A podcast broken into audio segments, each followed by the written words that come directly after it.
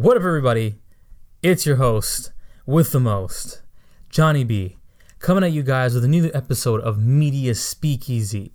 And on today's Speakeasy, Gus and I are going to be discussing our favorite films of the 2010s. Stay here to find out what films inspired us and pushed us even more to pursue our careers in film. We're going to be jumping in three, two, one. What up, everybody? It's your host with, the most. Don't, mean to brag. Don't, mean to boast. It's your boy, Johnny B. Gus the intern. And today Don't know why I'm singing. we're being, we're gonna be covering our top favorite films of the last decade. If you guys haven't heard it yet, go back and listen to our worst films of the last decade to kind of catch up. Because we're doing this decade playlist where we go back to the previous decade and we cover the best and the worst in film, music, television, all the above. If it's media, it's gonna get some love. So, with that being said, we hope you guys are doing safe. We hope you guys are okay. Um, if you guys haven't checked us out yet, go check out our social medias at Steadfast Innovation Entertainment. Um, we're on Instagram, Twitter, Facebook. Uh, follow our YouTube to get some quality entertainment. We have gaming videos, we have vlogs, we have podcasts, we have all kinds of fun stuff and other stuff that we're actually working on right now currently. More to come. Exactly. So, we hope you guys are doing safe during this time. Um, hope you guys are practicing safe dis- distancing. Safe You know? hygiene. You know, we're sometimes in a very, very downer situation. Sometimes, you know, being inside for so long could definitely get to a person. Oh, especially for extroverts. I So- feel bad for extroverts. So, regardless of what's going on, we're here to help you guys. We're here to entertain. We hope you guys enjoy, and we appreciate you guys actually listening to us and taking the time to give us the time of day. So, with that being said, are you ready, Gusty intern? Oh hell yeah. All right. I think it's fitting that you go first because I have more films than you do. Mm. So, what we're going to do? I Can't remember any of the top of my head. That's mostly why, but I'm pretty sure I do have some. Hopefully, I can remember them by this episode. But I have at least two. So, what we're doing today is just like the last one, we're going to give a few runner ups and then we're going to give our prestigious number one spot to our favorite film of the last decade. So, I think Gus has obscure. has two. I have two, but I I just remembered one, but it was so long ago. Hey man, if it Super hey, obscure. it two- was foreign. 2010 to It was- 2019. Oh fuck! Was it? 2010 to 2019. As long as it fits that requirement, because we're covering the last decade. That's what we did for the last podcast. I, I forget if it was Swedish or not. What was the movie about? It was about this guy who found a girl online and he didn't. He he convinced himself that he finally met her in person, but in reality, he didn't.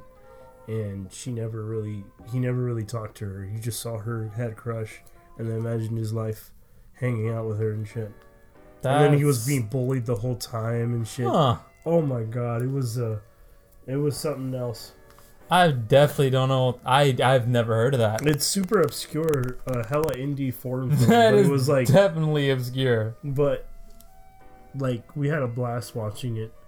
Um, but one of the one of the movies that comes to mind is definitely Logan. Okay, now is that your number one, or is that your? No- uh, okay, yes. so then what is your runner up? So Before we jump into Logan, what was your runner up? What came close but no cigar? Considering it's the only one I can remember, and was actually really good and almost a tearjerker was Inside Out. Inside Out. Yeah, that one was like, oh my god. You know, I what's what's really Uh. crazy about social media nowadays is okay. So honest honesty here, Mercy Street. I've never watched the movie in its entirety. Like I've watched bits and pieces of it here and there, and I pretty much know the gist of the movie from beginning to end because of social media and stuff Oh, like that. It's been spoiling you. Because it's like it's just been you a gotta thing. watch it though. Like it's a fucking shame though, because I only ever watched the um the ghetto bootleg version.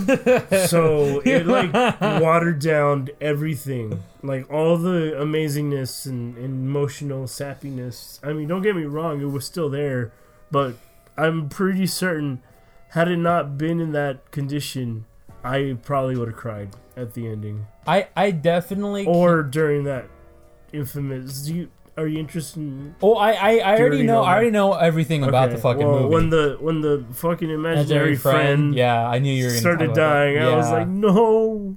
Yeah. no. When, well, he was being forgotten. You know. Yeah, oh my, he was being forgotten. Almost Yeah, like, oh, oh, I God, feel already like got tears coming out. That of my is definitely a fate worse than death. Cause it's But just he did yeah. it like so admirably. Like he sacrificed himself. Yeah, it was definitely something that like even like I even for me, you know, even though I hadn't watched the movie in its entirety, you know, knowing about that scene and knowing that it's in there, you know, like even just watching the scene, I was like, wow, like that that sucks. You know, so if I was definitely invested all the so way sweet, too. through, like I would have definitely have felt something. He was so sweet. Like I do not blame you at all. So yeah, no, that's definitely a good one. I it was a good mix of uh, of uh, of um, cheerfully, uh, adorably funny and get closer. and it was a good mix of a cheerfully, adorably funny and uh, sad at the same time. Especially at the ending when she like she was on her way to leaving her parents' house, Yeah. and because her emotions were getting the best of her, and she couldn't understand happiness and, and sadness anymore because they were stuck somewhere in the brain somewhere else. that's depression, friend. and that was like, oh yeah, and that was like, oh, that's so sad. And then when she came back, and she started crying and telling his, telling her parents and stuff, and realizing that sadness was truly, is truly necessary, even though you try to avoid it. And all this other complex thing that things that I'm like not doing good justice explaining. As far as Pixar movies goes, it definitely takes it takes a lot of the boxes. I definitely understand the appeal of the movie. I, I want to really watch do. it. I, want to watch it really in do. full without uh, the ghetto bootleg. yeah, I, I definitely see the appeal. And it's not my favorite out of all of Pixar's catalog, but I could definitely see why it, it ranks up really, really high for a lot of people and why a lot of people, that movie stuck with a lot of people. Like, the entire time that that movie was in theaters, it would not leave, and I was always hearing about it every five minutes. I was like, wow. I was like, dude, this movie had a really big effect, it, and I'm just, I'm, I'm really blown with the amount of effect that this movie definitely had, and I will definitely take this and the amount of talking that came of this as opposed to Frozen, because I don't want to ever. Yeah, Frozen was just a demographic thing I- I- that ended I up becoming cry. way too big. Sh- shoot me. I hate Frozen. Okay, moving But- on. Okay, so Yeah. Speaking of crying, okay, so your number one pick, Logan. Uh, yeah, that movie fucked me up. Holy shit. That movie was a goddamn head trip. Oh, no pun intended, considering what happened to poor. Oh, spoilers alert. Spoiler alert, by the way. This whole uh, If, segment is if, filled with if, spoilers. if you haven't you might want to warn him. watched Logan, You have to watch it now. th- there there will be spoilers. We're not gonna spoil everything, but know that this podcast is definitely gonna have a lot of spoilers. So if you haven't watched Logan, if you haven't watched La La Land or Nice Guys or Hateful Eight or uh, Baby Driver, please please do yourself a favor and go watch those movies before you go on. Okay, continue. Okay. So, Logan, holy shit. It tells the story of a man of the Wolverine from the original X-Men no less. That's what kind of drives it a little bit more home for certain people cuz Oh, yeah. it's a huge nostalgia trip seeing where the character of Wolverine has gone since the events of X-Men. Um all the uh, retconning aside. Yeah, all the red sign. Well, I mean that that's the thing that that Are they still technically that, in that same yeah universe? that that universe after counts? after it was wiped out. That's By the the, newer that's cast? the yeah by the newer because at the end of um, what was it? How does it go? So after, after the the last X Men, I think what was it? Days of Futures Past. Yeah, the one where they showed everything. They the go back in time and Oh, shit. they all that. the past. Okay. Um, after the events of that one, this is a timeline that Wolverine got stuck in after. So yeah, I- because I- he never got involved in any of that. yeah, so that that's what I believe happened. Okay, I mean, correct so- me if I'm wrong, but honestly, I never watched Days of Future For, Past. for all intents and purposes, whatever events caused the current X Men movies to be the younger cast, Yeah, um, the the older cast still exists in that universe, right? hmm So every so a whole shit ton of stuff already still happened. you're definitely more connected to the characters given that you grew up with them Right. and you grew up watching them. Like you grew yeah, up I knew them watching. since they were since I was a kid. Yeah, and, uh, you grew up watching Hugh Jackman, Patrick Stewart, and watching the where third the one and then the awkward setting in between the new one and the old one. So- but the fact that they continued they they went out of the way to still continue the old series with the two longest most uh most invested in characters Logan being Logan and uh uh, ex, uh Professor X yeah, Okay, sorry, it's been a while. Crucify me. Anyways, um, yeah, it's crazy. It, I I like the attention to details and how, like, Xavier they- X is the Professor X is like old and he's getting seizures and he needs medication for it. Otherwise, everyone is fucked around him because his very the world's most powerful brain. Being susceptible to stuff like seizures, for example, is Yeah. very dangerous that's scary. as you can see by that scene. that's scary. Yeah, that whole scene was scary as hell because he's like desperately trying to crawl his way into getting him his medication, and it's like it's crazy.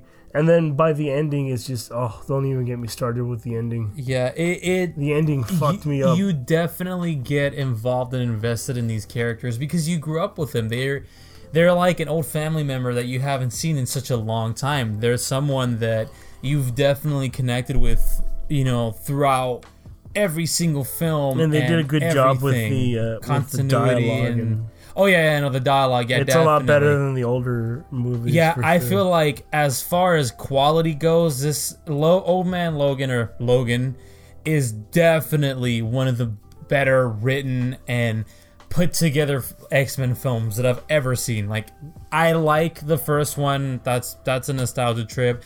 I thought the second one was okay. I'm not a fan of the third one. Nobody even though likes it has the third one. Even though it has a juggernaut bitch. the but John the Juggernaut, bitch. but I definitely, definitely love the way that they put together Logan and the story that it told and how much of an impact it definitely had. And it's, Like good. how, it's, how it wraps everything it- up it- too. It's crazy because if you look at the source material for that movie, it is nothing. really comic book. Nothing like what it actually is because Old Man Logan is an actual comic book. I'm not gonna go into detail about it because there is some pretty, re- really, really fucked up stuff that happens in that comic book. More fucked up than a poor family getting dragged into uh, getting murdered. Yes, way mm. worse.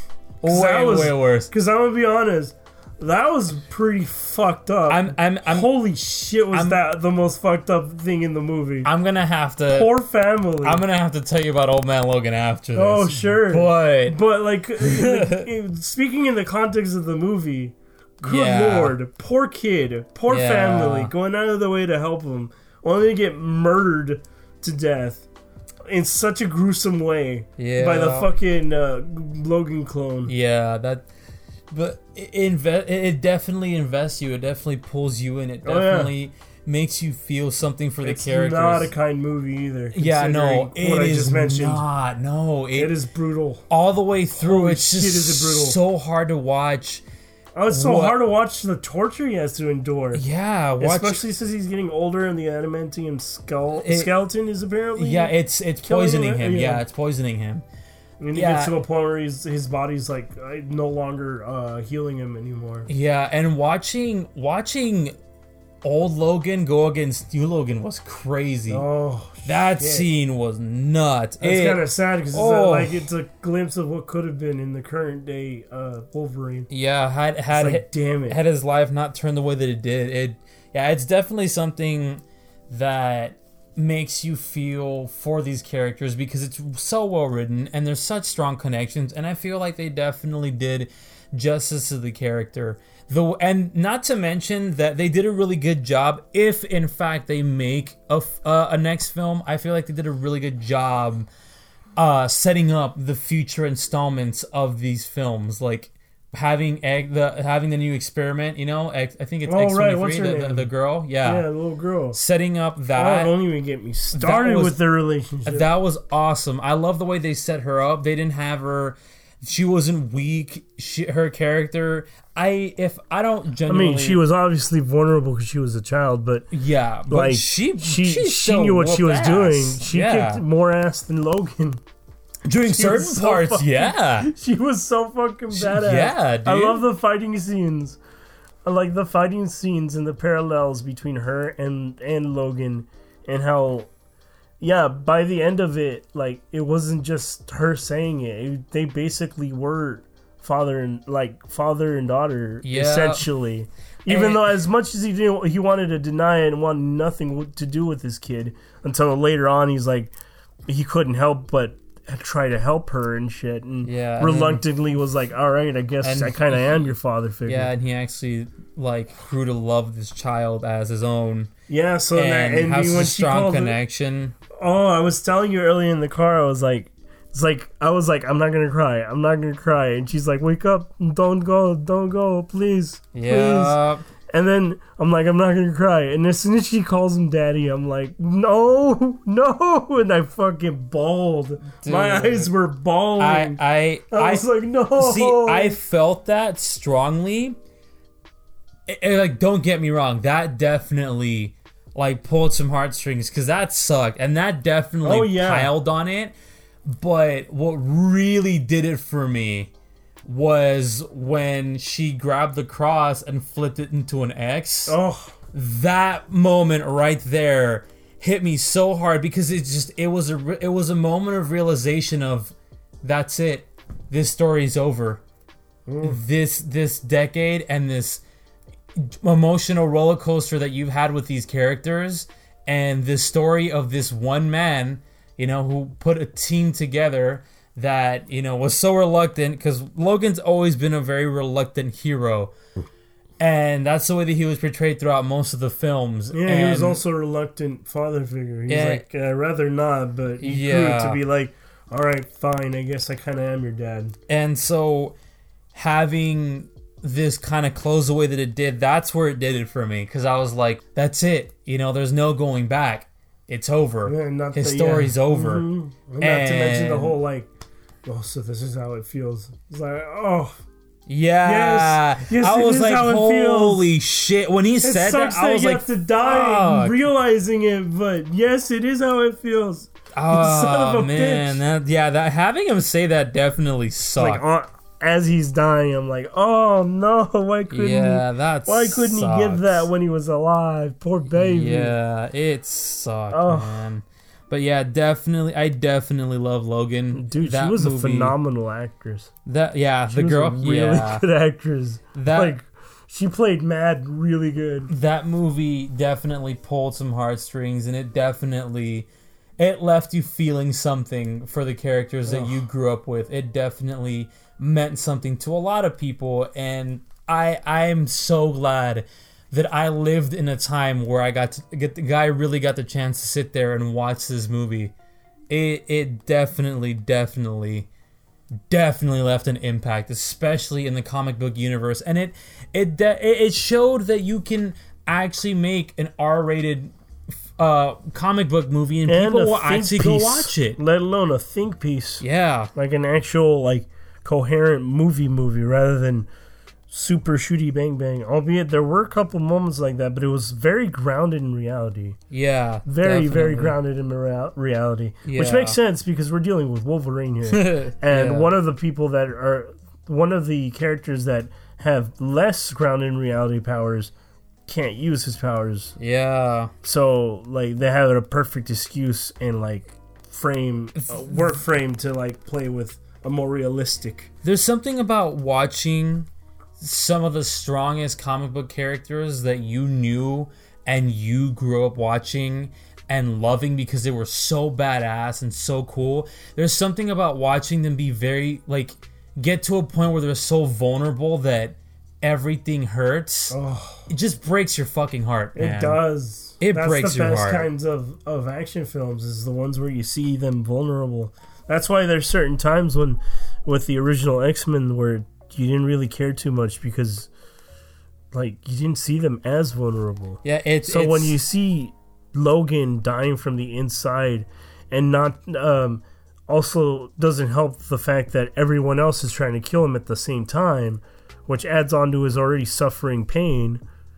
Oh my god, it's just like fuck. Yeah, it's it's almost like it's almost as if if you grab the character a- in the comic book universe and killed them and gave them an actual story and gave it meaning it's almost as if that's such a really cool thing to have because it's something that you like you definitely feel because you're invested in Infinity War.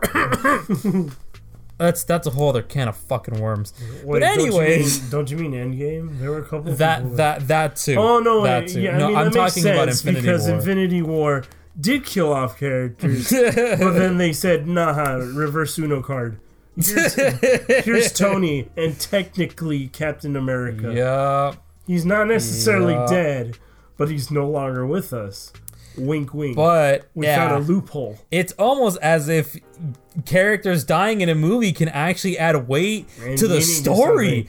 Oh my god! Wow. Which kind of like, I mean, I guess that's what they were trying to do with Deadpool, but like, I was kind of like, I already know he's coming back.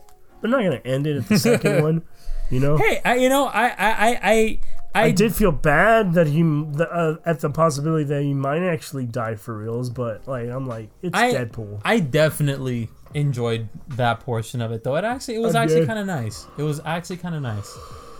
But with that being said, all right. Although the punchline of him being like, "All right, I'm dead." Uh, no, actually, uh, yada yada. All right, I'm dead. Uh, no, yada yada yada. All right, I'm dead. I was like, all right, that's like the fifth time you've done this. Get on with it. Die already. Stop padding time. Hey man, maybe that was the point, okay? I guess, but to me, it was just like, dude, okay. It's like Come it was on, funny. man. Oh man, okay. Moving on right So- along. Your movie. My movies. La la la la la la I la am- la. I uh okay, so I'm starting with my fifth and going all the way to the top. Sissy la la la. So Just kidding. bitch, I'm just kidding. but I, I, yeah, I'm starting from the f- I'm starting from my fifth and going all the way to the top to my number one. Starting from the bottom down here. And I'm gonna just pretty much go and give a rough draft as to why these movies gave left such an impact with me. That's that's all I'm gonna do. I'm just gonna say why they left such an impact, so we can go into my number one without any delay, so I can explain myself. So, my number five is Captain America: Winter Soldier. I love that movie so much, and it is still till this day my favorite comic book movie. It is one of my favorite movies ever because it was an actual comic book. movie. it's it storytelling is so good. It's written so well. The characters followed such a great story. It had meaning. And I read comic books. I'm a fucking I'm a comic nerd. I fucking love comic books. Winter Soldier is something that I definitely love. I love Cap. Cap's one of my favorite comic book characters of all time. And I know a lot about the Winter Soldier and I know his origins and how all of that was put together. And so when we saw Captain America Winter Soldier, we're like, "Oh, dude, okay, so this means that Bucky's coming back because that's essentially what's happened before. It's happened in the comic books. so he went from good bad So- guy to good guy. Yeah, from it's, no, no, no, from from good guy to bad guy after after Really? after his death. Well, there's there's a whole long complicated story, but to save us some time, Hey, it's really fucking cool to watch something get put well so together that even though I knew the twist and I knew it was coming, it still managed to shock the hell out of me. I, I, I knew it. I knew it was gonna happen, but even when you get to the moment when it happens, you're just like, oh my god, what the hell? And you're just sitting there like, dude, this is amazing. The way that it was written, and then watching Cap and Bucky fight in that blimp, and watching Bucky beat the shit out of Steve, and Steve just like refused to fight his best friend, man. Yeah. Oh my god, I love that scene so much. It's so good. Oh, it's just, it's so good. It's it's so good. It's one of the best things. Um, my number four spot definitely has to go to the Hateful Eight. Now, I had a hard time choosing between Once Upon a Time and Hollywood and the Eight. Though I definitely have to go with the Hateful Eight because it's something so unique and so different.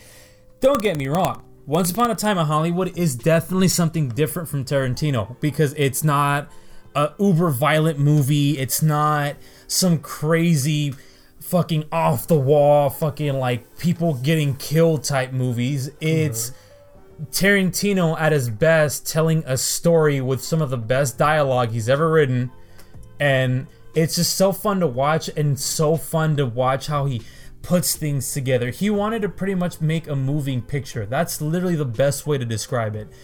So I enjoyed that and I love it, but for the, the story, that's yeah. Once upon a time in Hollywood, yeah, it was the most recent with film Brad that he dropped. Pitt- Brad with Pitt and Pitt DiCaprio. Yeah, DiCaprio. but I definitely have to go for the Hateful Eight because of the story that it told. It did such a good job telling a story. Though I will agree with a lot of people, there's actually a moment in the film that kind of detracts from everything that's going on. But besides that one moment, just watching all these characters that you don't know, that they don't know each other, that you don't trust, and they don't trust each other, and watching them kind of start to spiral in ways that you did not expect is so cool. I was absolutely fucking shocked with some of the people that ended up dying. I thought that some of these people were actually gonna make it to the end of the film. Subvert your expectations. But it completely fucking blew my mind. And when Channing Tatum showed up, that was the craziest shit ever. I, I genuinely thought that Tatum was gonna have such a fucking chunky role and he was gonna be a big part of the movie. Nope. Just a big fuck you. If you're a Channing Tatum fan, that movie's a giant fucking Magic middle. Mike. That's a giant fucking middle finger to you, hey, man. la- hey, ladies, you like Magic Mikes? Hey, dudes, do you like 21 Jump Street? Fuck. Wow. It's it's you. the greatest and I What genuinely love that scene so much. I movie. love the I gotta watch part. that movie. You're already selling it. I love that part Yeah. so much. There's a that before that before that part with uh, when Channing Tatum comes up, uh, Samuel Jackson's pointing a gun, and uh, Channing Tatum's character is in a in in a basement, and he's like, "All right, throw your guns up," and he throws up three guns, and then he's and, and then he looks over and he's like, "All right, I've said all your guns," and he's like, "I ain't got no other gun." He's like, "Well, you better fucking shit another gun out." I mm-hmm. fucking love that. I love that so much. It's- that is legitimately one of Sam Jackson's best fucking performances, bar none. I love Sam Jackson, but in this movie, he shines like no other. Everyone in the movie shines. Every actor shines. The dialogue, fucking awesome. The story, amazing. It's like the thing The script, phenomenal. the the thing, but in the old west, and minus the monster. The monster is actually the people. That's essentially what it is. Uh, All right, everyone tearing each other's head out. But yeah, out. if you want something, if you want to watch something bloody and fucking ha- that has amazing storytelling, hey Foy. But have patience because it is a full three-hour movie, so you're gonna have to have the patience is it, for a- it. is it like nothing but absolute torrent and torrent of dialogue in a different language, like Inglourious Basterds? No, not at all. Not at all. I remember watching Glorious Bastards expecting a crazy action flick and being like, what the fuck am I reading? when does something happen? hey, hey, hey, hey. like they kept hey. speaking in German for like hours. Hey. I'm like, what? Inglourious Basterds is fucking amazing.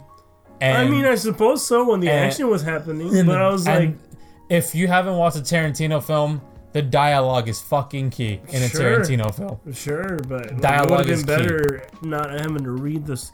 That's a nitpick. Anyways. Anyways, okay, so uh, my number three spot uh, definitely has to go to La La Land. I. Uh, it's, it's, be number one. it's funny given the, the first two that I threw out there, especially given that I'm placing this one above the Hateful Eight. And I know some people are going to be like, oh my God, what the hell's wrong with you? Um, but I genuinely really, really love La La Land. The and it's it's crazy because watching this movie get the praise that it did and watching everyone fall in love with it i absolutely agree moonlight should have definitely won the award i definitely think that moonlight should have beaten la la land i think it's an all-around better movie but I really, really love La La Land because of the story that it tells with its characters and the weight that is behind it. It's it you can connect with these characters in such a like personal way, especially for me because I'm an aspiring actor slash musician. So um these two characters uh played by um Emma Stone and Ryan Gosling, they're the two, they're the flip of they're the same coin. They're two sides of the Two same the the same same coin for me because I love music and it's something that I definitely plan on pursuing and I love acting. And watching them try and fail over and over again is something that I can definitely relate to. And also watching them struggle emotionally with these rejections and getting told no and watching them kind of it's crazy as hell, man. You watch them come together only to watch them fall apart, and it's heartbreaking as shit. Like You're if you, the if you're you're seeing the breakup of a very beautiful relationship. yeah, exactly. And it sucks because at the end of the day, it's the breakup doesn't fully happen because they don't want to be together. It happens because their jobs and their lives are moving in different That's directions. the worst part. Is when that happens. Their lives are moving in the completely worst kind of breakup. different directions, and they I hit it, they work their asses off to make it work and make it happen, and but it finally does. They get an opportunity that they can't. They'd be stupid to, to, to pass pass away up. and and they have that means they it. have to separate. Yeah and it's it's just so heartbreaking watching it actually happen in front of you. And i'm gonna try to get through this part without fucking crying. Because every time i've explained it it like it starts to fucking tear me up. But essentially the character uh, uh, emma stone's character is an actress. She's a failing actress who's constantly failing and being told no and being rejected and she finally gets to a part of the film where something really miraculous happens to her where someone casts her for being her you know and watching her actually do it with a song. And the song that she sings is genuinely so hard it's one of the most sweetest most touching things i've heard in a really long time. Because she sings about her aunt who's no longer with her who pretty much was part of the reason why she wanted to do acting in the first place.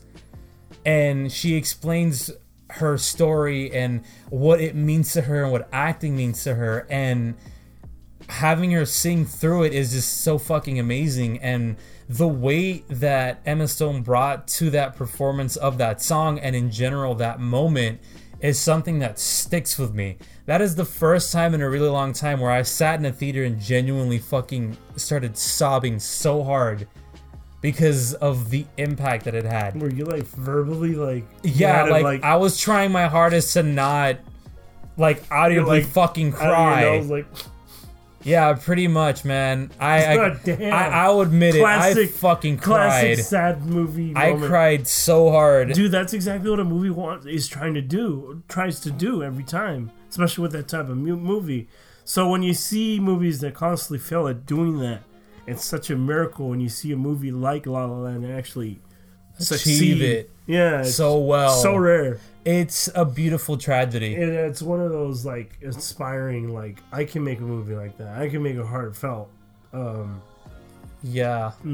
scenes like that and shit, and act out in a way that would like hopefully get the audience to, to feel, feel, yeah connected yeah so if you have dreams if you have things that you've wanted to pursue your entire life you know if you have something that you connect with artistically and things that you've wanted to do that you dream about doing this movie is definitely something that'll leave you happy but also tear your fucking heart out it's a be- it's, prepare it's you for like what a- could possibly come with it. it's a beautiful tragedy. That is the best way I can describe La La Land. A beautiful tragedy. Um, my second film is it was so close to my number one, but my number one has literally the biggest praise that I have to give any film ever. Um, but my number two, had this movie not come out in the 2010s, I definitely think this one would have been one. Um, this movie's so fucking underrated. It's The Nice Guys with Ryan Gosling and Russell Crowe. It is fucking amazing. I heard so much good stuff. It's so amazing. I watched Chris. how during a time where people are complaining about originality and complaining about not having something that grips them or has some compelling new story to tell. I love how in an era where that's such a common thing, movies oh, like watched it. movies like The Nice Guy get so overlooked or don't even get the time of day. And it gets the the fucking stupid ass touch suits to look at it, the statistics and say, no one wants to see this shit. Let's make some more trash. yep. Michael Bay, where the fuck are you? Get over here. Oh, Let's make let's shit out another Hot fucking let's shit on someone else's fucking where's childhood the again. fireball? Where's the fireball at? Hot What is take. it? What, what is Oh it? my Fucking- God. That's Beetleborgs. That's a TV show. We we promoted from action figures to to fucking uh, TV, old TV shows. Let's make Beetleborgs into some crazy fucking what the fuckery. Sorry. Yeah. Go on. um, but Nice Guys is such a really good movie. I gotta watch that. It has Ryan Gosling at some of his best. Like, I I What is admit the- I what is the love concept I, of it? I'm a big Gosling fanboy. I love I love Gosling so much. Mm. Like I I like the Big guy. I know that a majority of the time, sometimes the guy can be very one note depending on the situation and the director that you put him under. But Or if he gives a I definitely, I definitely know, I definitely know the guy has range. He has such good range, and I genuinely love He his knows what he's acting doing. skills. But no, no better does he shine in Nice Guys. The the the way that he does and portrays his character in Nice Guys is just fucking great. He he shows that he is capable of being funny, yet being genuine and being so rooted with reality. The way that he portrays the character is someone who's like living such a like a, a shitty life of like self tragedy where he's constantly throwing himself pity parties and he's constantly drinking alcohol and being such a fuck up and yet seeing such a, an emotional performance and watching him emotionally kind of convey you know like Ooh, Gosling? he yeah gosling. He does a good job of being like yeah i'm a fuck up i know but i don't want to be a fuck up how do i fix it? And i don't know how to fix it but he does it in such a fucking charming way that it's so great to watch him shine the way he does So and watching Gosling right next to Crowe, Crowe, essentially, this is the best way you can put it.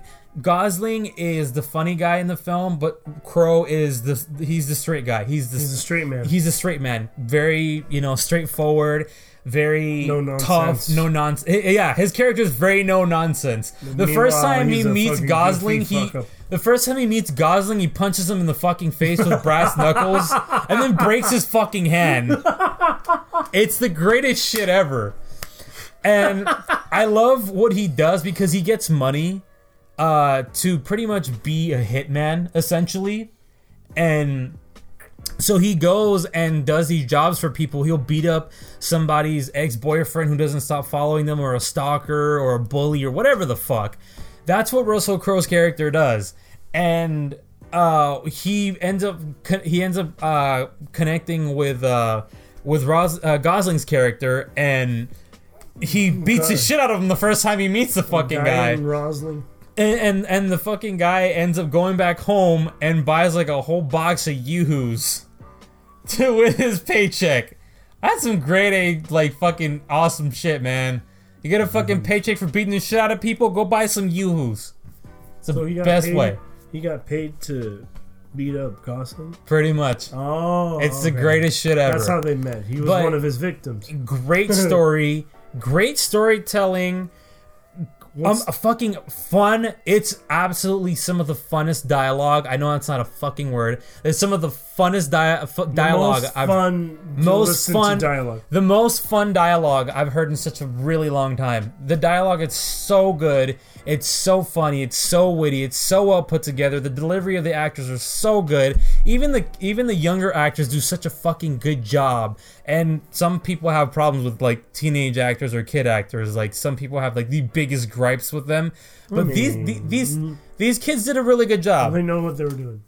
he did a really good job and i definitely i absolutely positively recommend nice guys if you haven't seen it please the, like- sit down watch it it's amazing What's going on with it? Like, besides Gosling being Crowe's victim and then ending up being best friends, Well, like what goes on through essentially it's whole, what's uh the these two guys in uh they uh, like basically come uh come across each other in an intersection because not literally but they come across each other in an intersection because one is sent to go beat up uh, Gosling's character because Gosling's character is a private investigator who's following this girl around, and she thinks that this that Gosling's character was sent by somebody to come spy on her and kill her. So she's a little paranoid. So she sends she sends Russell Crowe's character to come over and beat the shit out of Gosling. But after that happens, somebody comes over, tries to kill Crowe's character, and uh, he ends up uh, finding he ends up uh, going back to Gosling's character, and he's like, "Hey, I think this girl's genuinely in trouble. Help me find her. You found her once. Help me find her again." And it's a reluctant thing where they like part they reluctantly uh, Partner partner, up it, and the only the only way that uh, Gosling accepts the job is if he pays him essentially. So he pays him to track this girl down. okay, and- Mr. Mercenary, you want to hire and so me? it it's all connected with uh, this whole this girl is freaking out because her whole existence right now is connected to the murder of a porn star uh, that dies at literally at the beginning of the movie.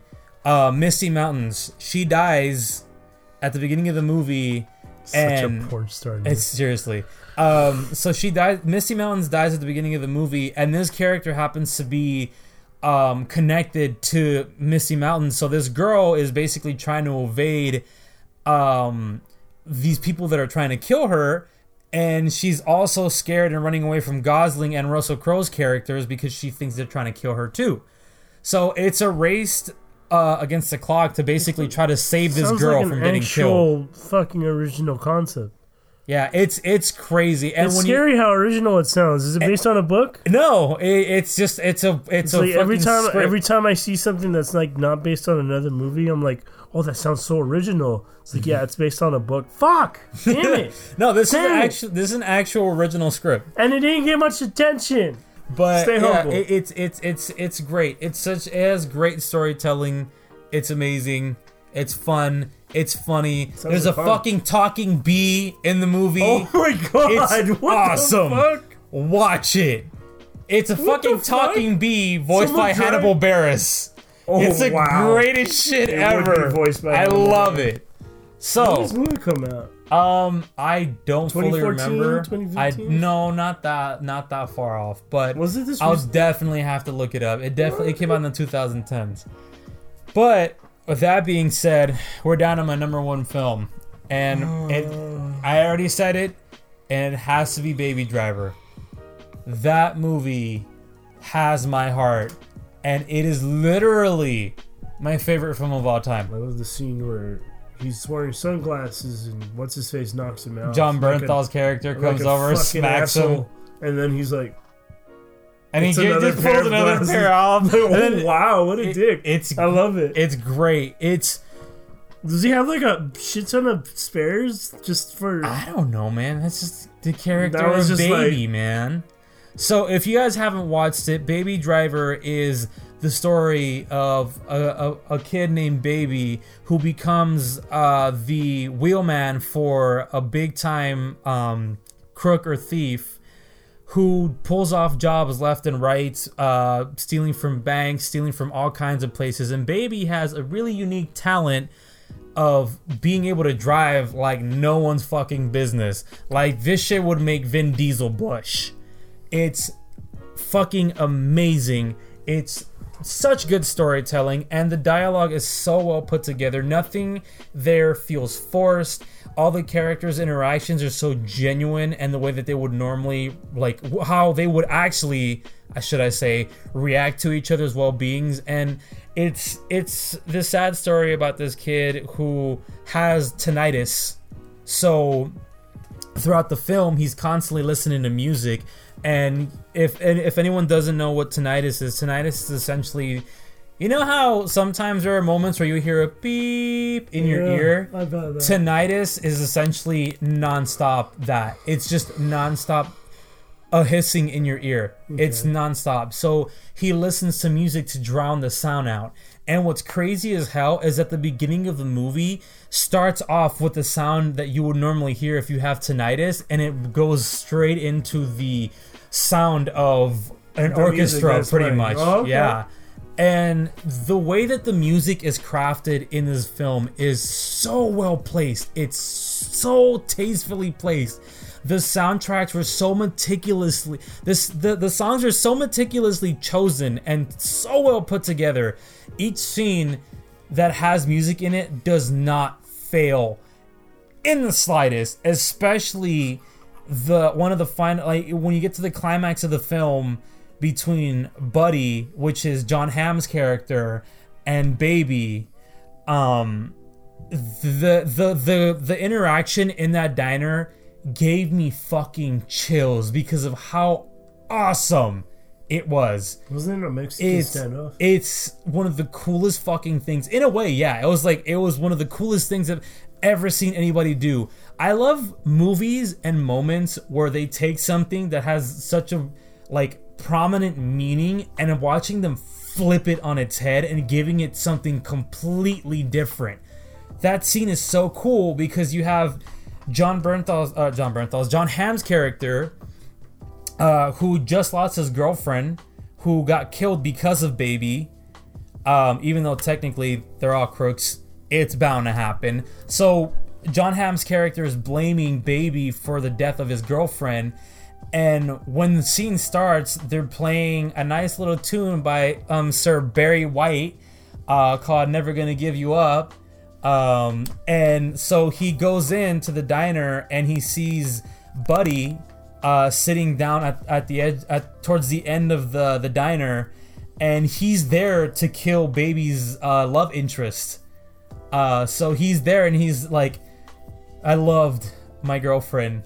She was such a good girl. And he looks at Baby and he's like, Hey, is your girlfriend a good girl? And he's like telling them to come over, and he has uh, baby come over and sit next to him and he pulls an earphone out and what's really cool is that image is that scene is mirrored because earlier in the film jon hamm's character has a like heart-to-heart moment with baby's character because they both like the song uh, brighton rock by queen and they connect they connect through the song and in that scene jon bernthal pulls the earphone out and he puts it in his ear. That same thing happens in that scene where he pulls the earphone out and puts it in his ear and he looks at him he's like i'm never gonna give you up. I'm never gonna ever stop. And he's just essentially telling him like i'm i'm, I'm not gonna stop until i kill you. And taking a song that's about love and a song about oh yeah like i'm never gonna give you up because i love you. I'm in love with you to Flip it to around flip it on, a, I'm never gonna give you up. I'm never gonna stop because i'm gonna fucking kill you. And giving it such a dark tone is so fucking cool. It is so cool to be able to do that. And the actress did such a good job. But that's essentially what what happens is baby um is driving for this this we uh for this crook they go on uh they go on a few jobs and by the way i love jamie Foxx and I love the guy that he is outside, and he's such a genuine fucking guy.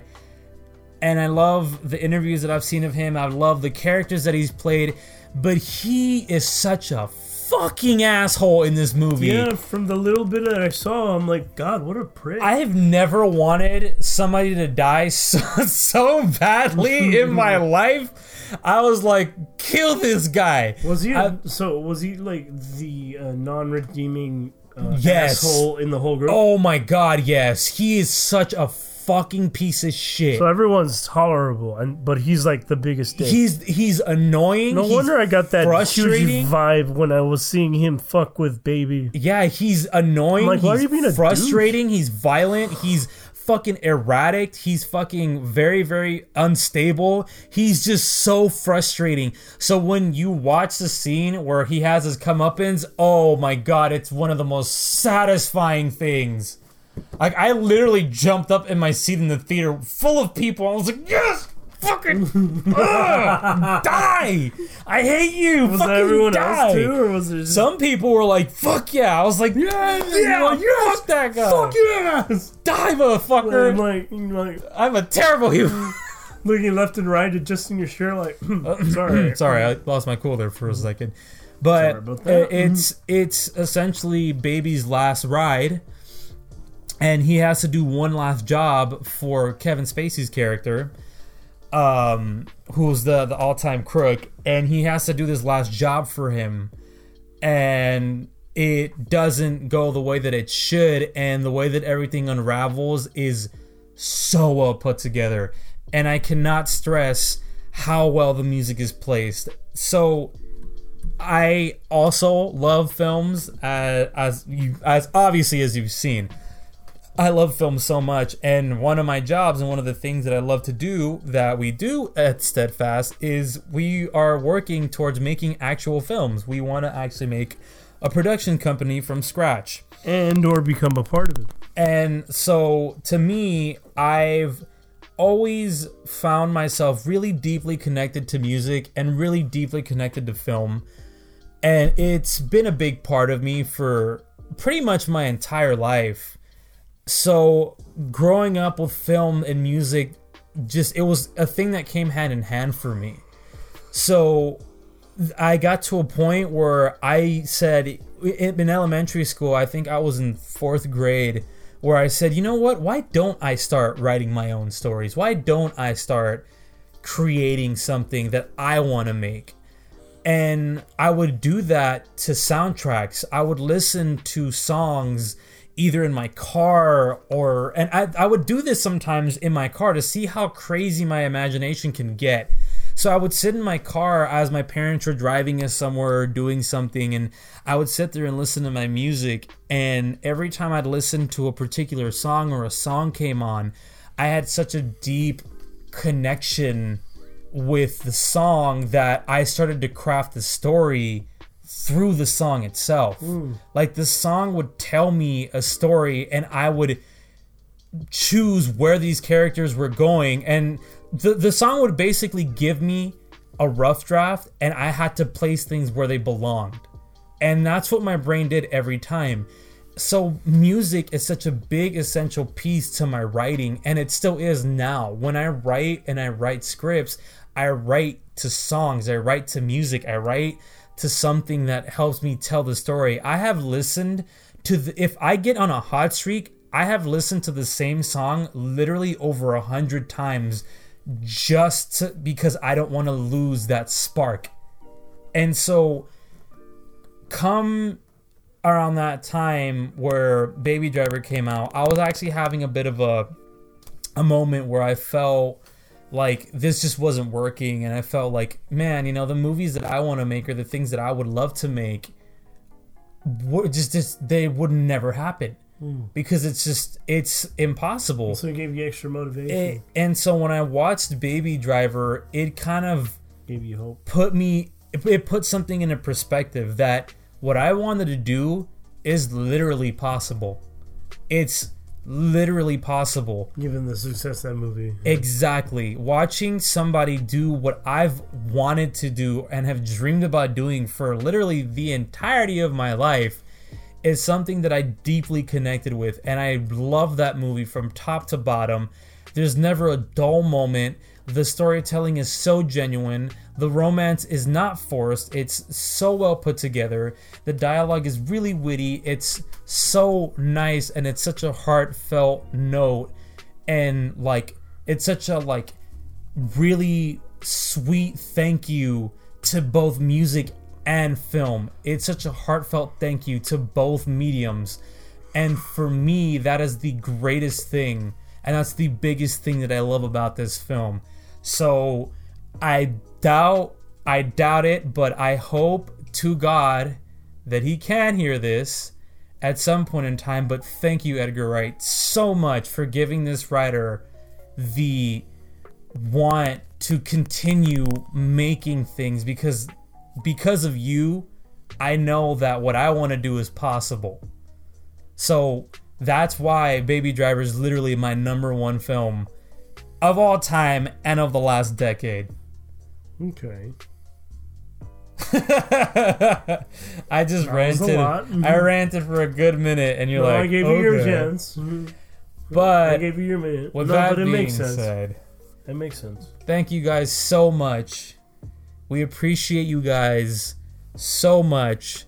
Be safe out there in these strange times. Stay at home. Watch some good movies. Watch Listen and- to our podcast. yeah, listen to our podcast. Play some video watch, games while listening to our podcast. Watch some fun videos. Play some video games in general. come watch our channel if you guys would like. We would appreciate the support. It's steadfast. Do some chores while listening to our videos. You motherfucker. Go over to Steadfast Innovation Entertainment on YouTube, and you guys will catch us playing video games, doing more podcasts, and Skits. Doing Soon to come. vlogs. And we were, are currently working on some skits. Lord knows, as soon as this thing passes over, we're gonna be vlogging us going to theme like parks. crazy. We should vlog. We should vlog theme parks. We're gonna be be so vlogging fucking cool. all kinds of fun stuff. Vlogging but theme parks. Oh, is Los Angeles and WrestleMania in Los Angeles still happening? Hell yeah, we're gonna fucking vlog there. So, with that being said, be safe out there. Practice social distancing. Please be safe in these strange hands, times. Sanitize them hands. Check us out on steadfastinnovationentertainment.com forward slash. We don't have that uh, URL yet, but we will. Um, check us out on YouTube, Steadfast Innovation Entertainment. Check us out on Instagram, Twitter, and Facebook. Himalaya is where you'll Yeah, find our podcast. Find our podcast. YouTube. Find our podcast. Spoofy. Yeah. Find our podcast on Spotify, Himalaya, iTunes, As of recently. and YouTube. So thank you guys so much. We appreciate you guys listening in. You guys are amazing. We miss you when you're not around, and we will talk to you guys later. Peace.